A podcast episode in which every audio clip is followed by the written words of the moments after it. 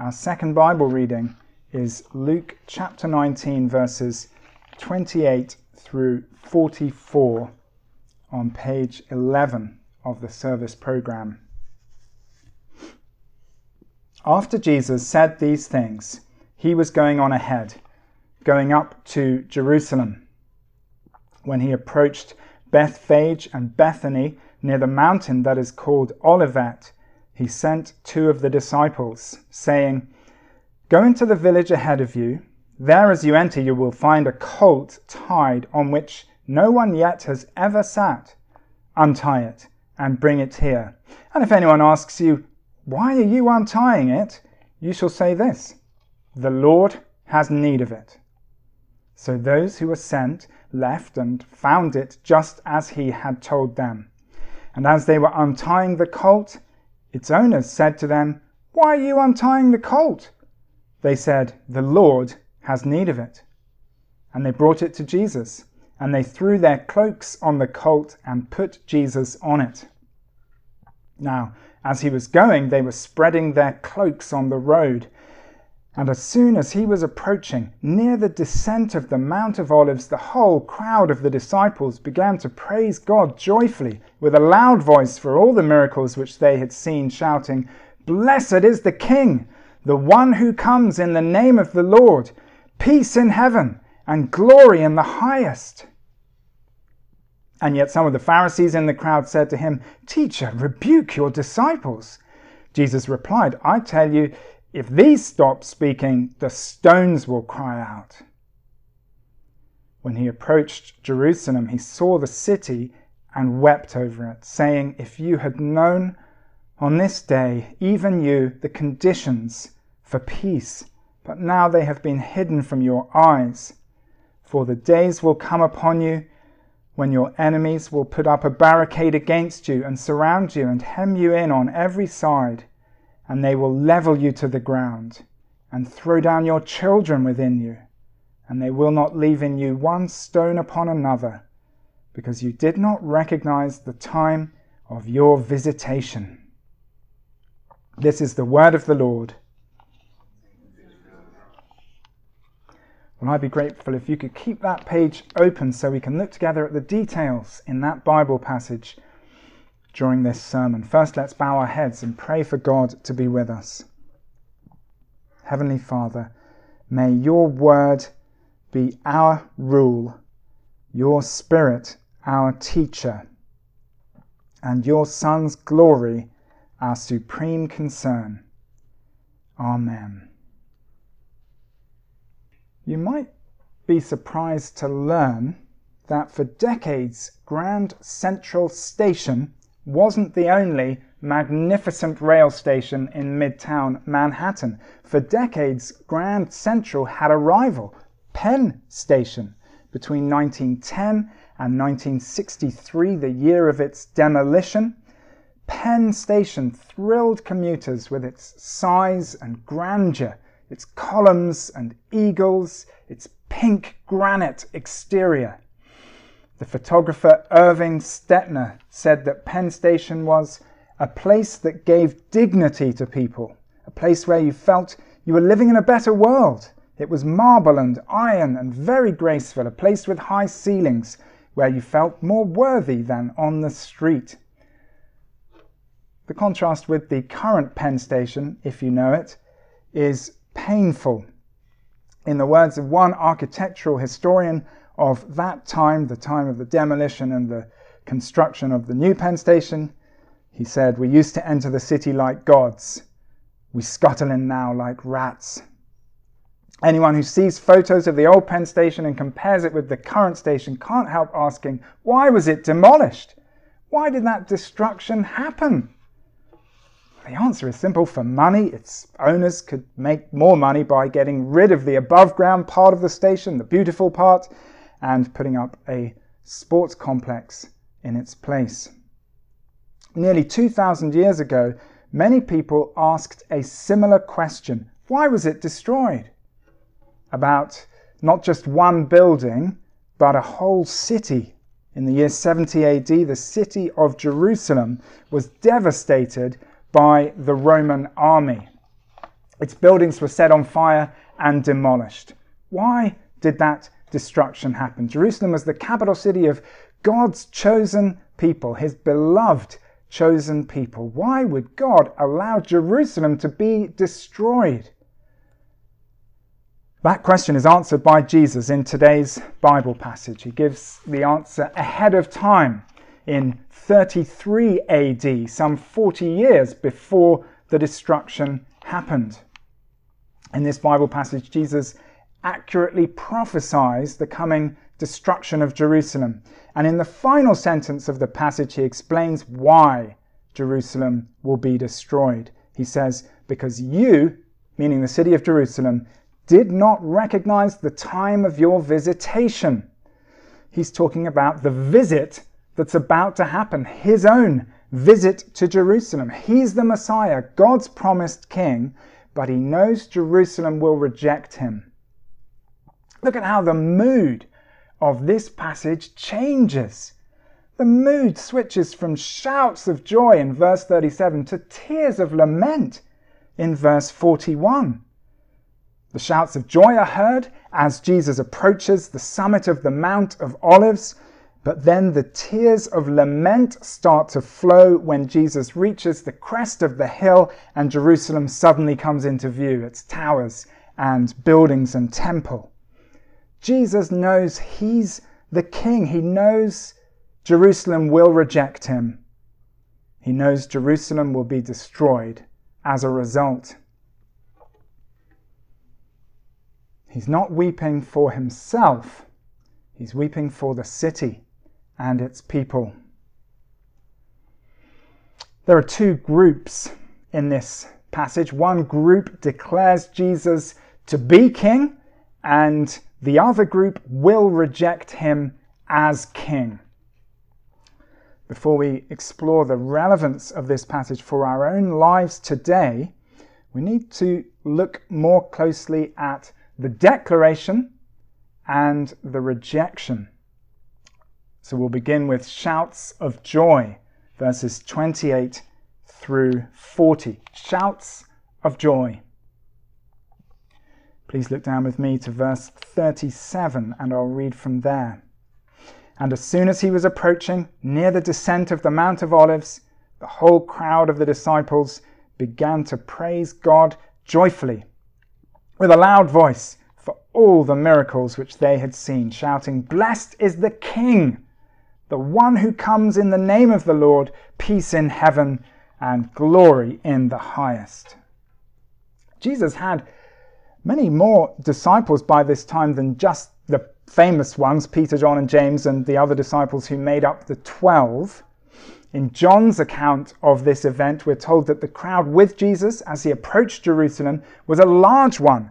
So instead of visualizing just a small group of men shouting those words, we should picture dozens of people, men and women, perhaps hundreds of people, making an unmissable roar of sound. Think of the Occupy Wall Street protesters who gathered downtown in Zuccotti Park in 2011. All day, all week, Occupy Wall Street. If you think of those shouts, that's the kind of volume we should have in mind as we read verse 38. Blessed is the King, the one who comes in the name of the Lord, peace in heaven and glory in the highest. Now, this wasn't normal procedure for Jesus and his disciples. This was not their usual way of entering towns or cities. Earlier in Luke's Gospel, when Jesus asks his disciples, Who do you say I am? and Peter answers, The Messiah of God, Jesus then strictly warns his disciples not to tell that to anyone. He warns them to keep it to themselves. And we find that kind of reluctance to go public in all four Gospels.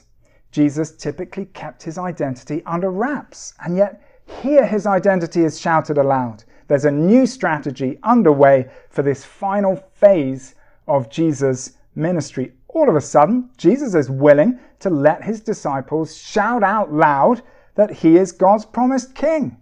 Israel's long awaited Savior, the Messiah. He wants Jerusalem to know who he is. That shift in strategy to a public declaration of kingship begins earlier in the passage. Jesus' mode of transportation signals that he is God's king. Bethany, mentioned in verse 29, is just two miles away from Jerusalem. Jesus could easily have walked, but instead he calls for a colt, the male foal of a donkey.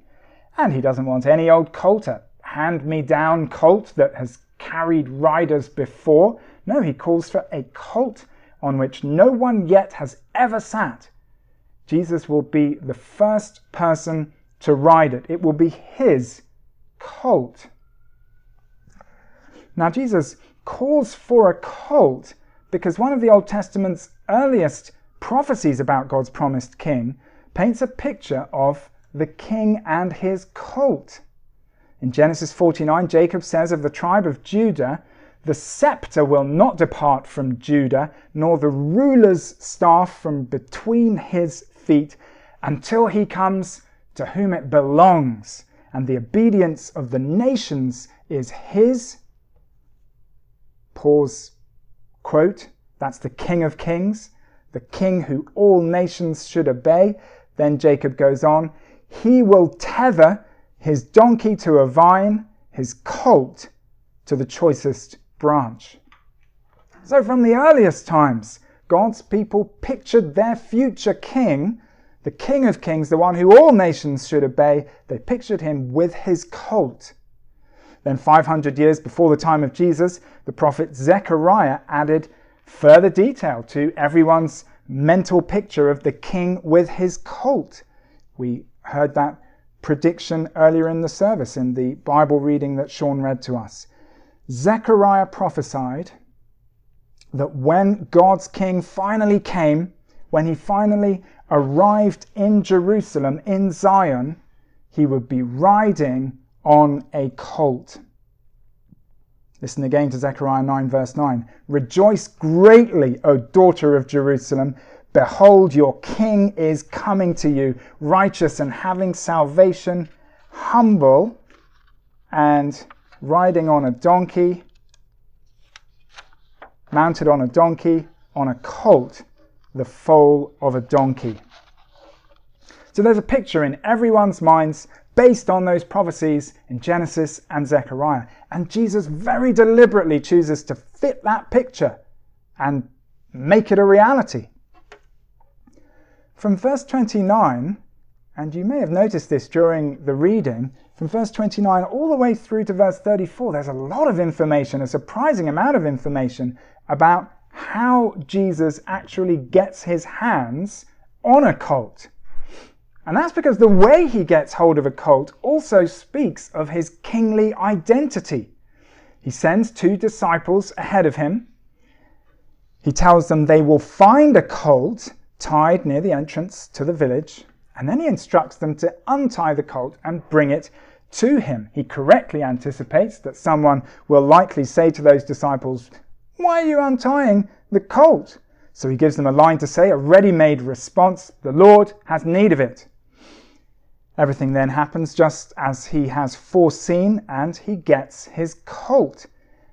That is what is called royal appropriation royal appropriation of other people's property. The Lord has need of it. In the original language, the word translated Lord can also be translated owner. The owner has need of it. Who can claim supreme ownership of any donkey in Israel? Only the king. All the way back in 1 Samuel chapter 8, Samuel tells the Israelites, This is what the king who will reign over you will do. There's then a long list of bullet points, including this bullet point the best of your donkeys he will take for his own use. And that's precisely what Jesus is doing in this passage. He's exercising his kingly right to take a donkey for his own use. Now, I'm speaking to Americans today, mostly Americans, and uh, I appreciate your whole political system is set up to stop this kind of thing from happening. So you might be a little uncomfortable with what Jesus is doing here. As a subject of Her Majesty the Queen, however, I have no problem with it whatsoever. If men wearing white gloves had ever shown up at my home in England and said, Bernard, the Queen has need of your car, I'd have said, Take it! and it would have been one of the most memorable days of my life. The people mentioned in verse 33 may have already known Jesus. They may have recognized those two disciples sent to untie the colt.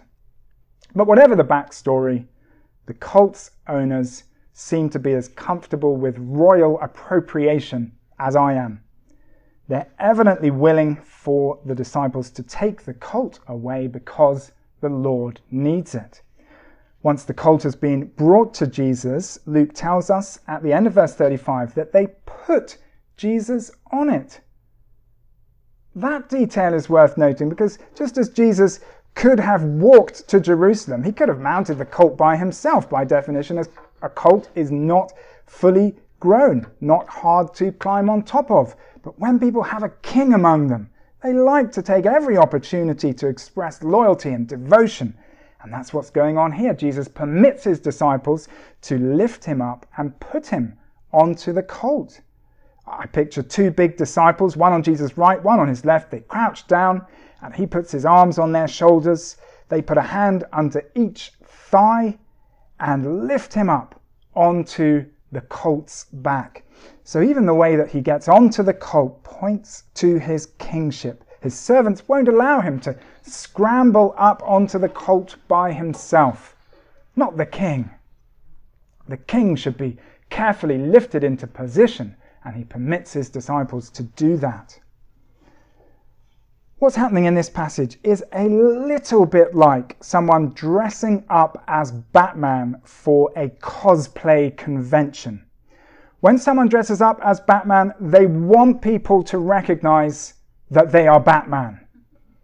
They don't want people to say, sorry, who are you, who are you supposed to be? Similarly, Jesus wants to match up with the picture of kingship presented in the Old Testament, the picture of the promised king. He wants people to know who he is claiming to be. The difference, of course, with that cosplay analogy is that we all know someone dressed up as Batman isn't actually Batman. But when Jesus rides into Jerusalem on his colt, he truly is the king. He truly is fulfilling the prophecies. Jesus' disciples already believed that he was king. And it seems they've understood, perhaps from everything to do with the colt, that the time has come to go public. The time has come to make a public declaration of Jesus' kingship. That's why they lay down their cloaks on the road. Their cloaks, a prized personal possession in the ancient world, worn during the day, slept in at night, they laid down their cloaks in the dirt. They knew that to pledge allegiance to a newly declared king, you were supposed to lay down your cloak on the ground in front of him. That's what Jehu's supporters did when he was declared king, according to 2 Kings chapter 9. The disciples turned that dusty road into a carpet because they want the world to know that Jesus is God's king. As Jesus' colt treads over those cloaks on its way towards Jerusalem, the shouts of joy begin to be heard. Blessed is the King, the one who comes in the name of the Lord, peace in heaven and glory in the highest. Jesus could have stopped that shouting. Verse 39 tells us some religious leaders urge Jesus to rebuke his disciples for making such grand claims about him. But instead of silencing the shouters, he says, I tell you, if these stop speaking, the stones will cry out. Jesus isn't being secretive anymore. Those days are over. He's deliberately presenting himself to Jerusalem as the promised King of Kings. The colt, the cloaks, the joyful shouts going up from his disciples, they all add up to a challenge to Jerusalem. Jesus is saying, Here I am, your king. What will you do with me? Jesus is like a living exam, a human midterm. The people of Jerusalem have to figure out how they will deal with Jesus. Should they receive him as king or reject him? A living, breathing test is approaching their city. But Jesus himself already knows the outcome. He knows the city will make a fatal mistake, and that brings us to the last section of the passage Tears of Lament, verses 41 through 44. Tears of Lament. In verse 42, Jesus addresses the city. He says, If you had known on this day, even you, the conditions for peace. Or as another Bible translation puts it, if you, even you, had only known on this day what would bring you peace. What, Jer- what Jerusalem needs to do is receive Jesus as the king he really is. That is what would bring Jerusalem peace. But Jesus predicts that Jerusalem won't receive him as king, as we saw earlier. He says at the end of verse 44, You did not recognize the time of your visitation. And that raises a, a, an obvious question. Why didn't the people recognize who was visiting them? Why didn't they receive Jesus as their king? Why did they overlook all of the fulfilled prophecies? Not just the ones fulfilled that very day, but countless other fulfilled prophecies. Why did they overlook the miracles Jesus had done? Why did they overlook his perfect, sinless character? Remember those words we heard earlier from Zechariah See, your king comes to you righteous. He was righteous, gentle, and riding on a donkey. He was gentle. Why didn't the people of Jerusalem see those things and make choices leading to peace instead of destruction?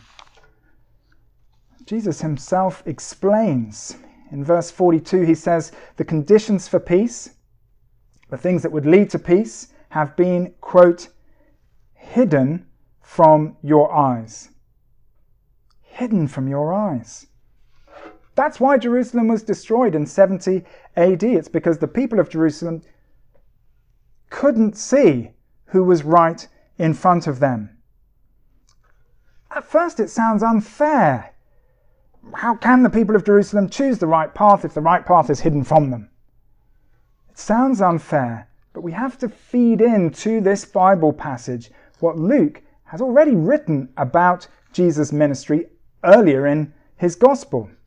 And what we find throughout Luke's gospel is that when people are proud and self confident, they don't take Jesus seriously.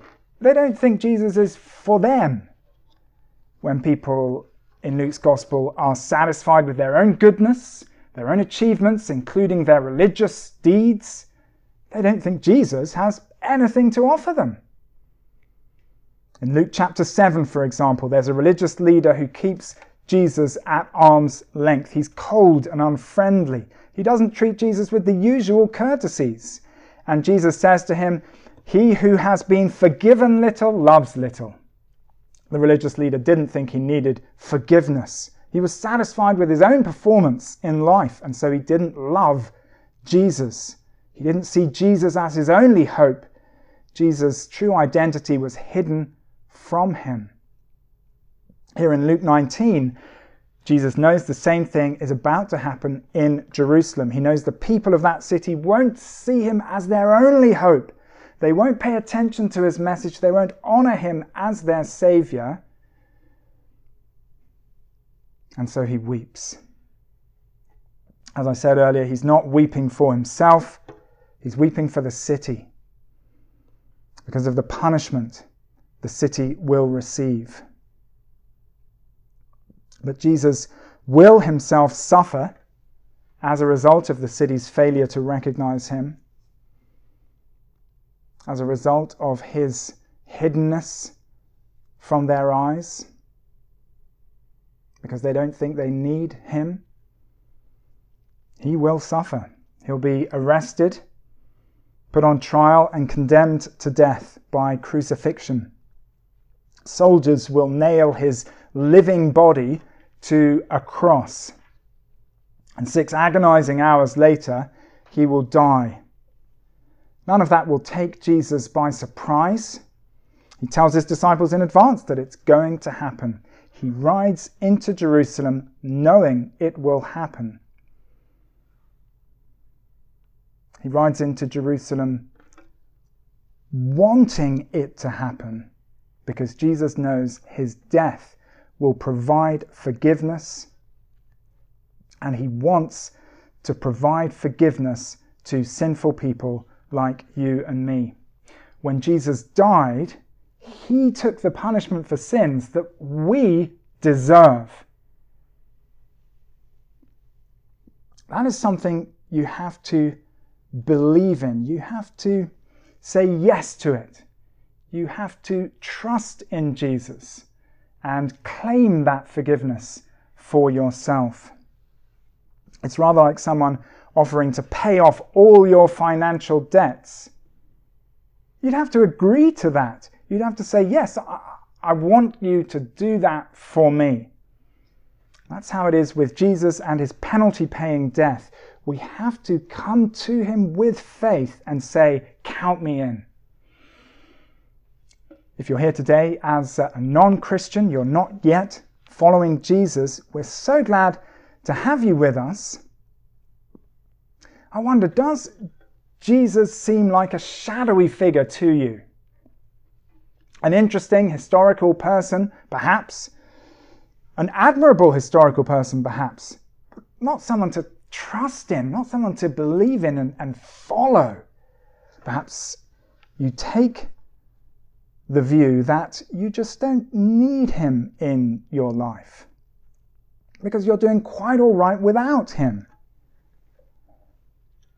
That's where you're coming from today, the message of this Bible passage is that Jesus is hidden from you. The message of this passage is that you can't see him properly as things stand because he can only be truly recognized by people who know they need him. Jesus offers forgiveness, eternal life, and relationship with God. If you don't think you need those things, you will look right past Jesus as if he isn't there. You won't see him. But the Bible says you do need those things very badly. Verses 43 and 44 prophesy the destruction of Jerusalem in 70 AD. They are horrifying verses. The destruction was carried out by the Romans, but the ultimate cause is God's judgment. Remember those words at the end of verse 44 because you did not recognize the time of your visitation.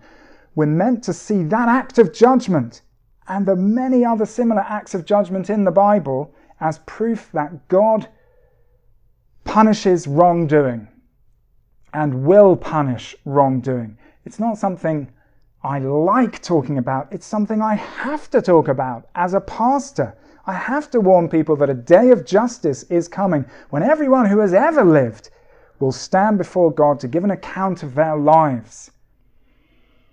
Please don't be the human equivalent of the city of Jerusalem in the time of Jesus, waiting for God's condemnation and punishment. To face God on his day of justice without the forgiveness of sins that Jesus offers is something that's too terrible to contemplate. Come to Jesus for forgiveness while there's still time for you to do that. Recognize your need for Him, and you will start to recognize Him. You'll see Him for who He really is. I spoke earlier about the religious leader in Luke 7 who acts coldly towards Jesus. In the same chapter, there's a woman who, Luke says, had lived a sinful life in that town. And far from acting coldly towards Jesus, she pours costly perfume on Jesus' feet. She had been desperate for help, desperate for forgiveness.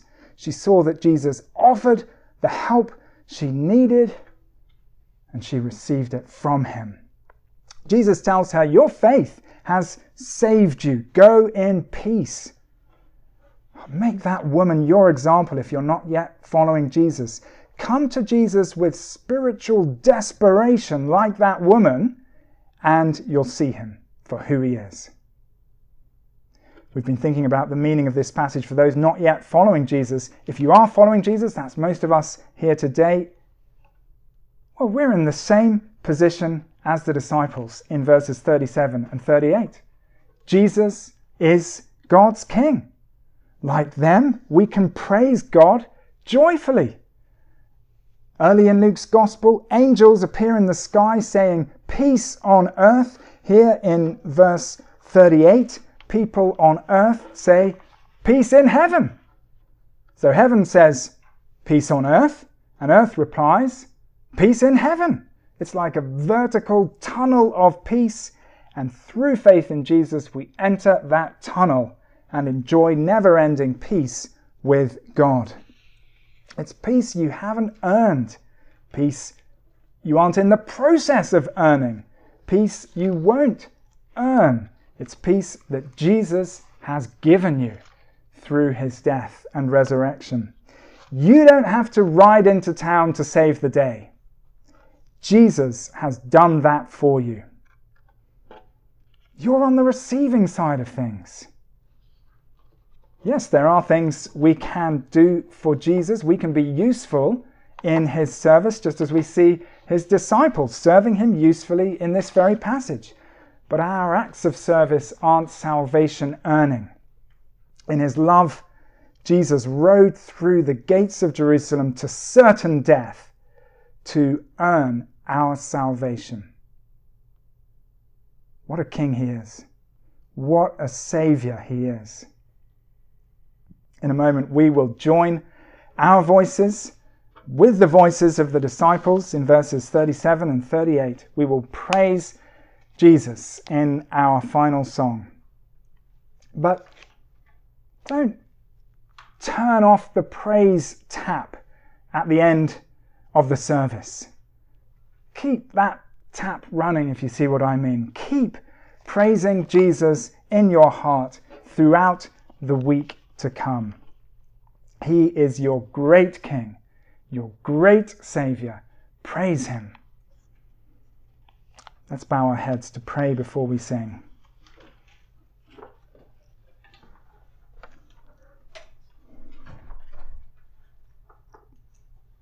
Heavenly Father, we stand in awe of your Son Jesus. We are so grateful to you for his willingness to ride into Jerusalem to certain death for our sake. What a Saviour he is. We praise you for him. We thank you for him. We pray that by your Spirit, our hearts would keep generating praise for Jesus throughout the coming week. And we ask these things in his name. Amen.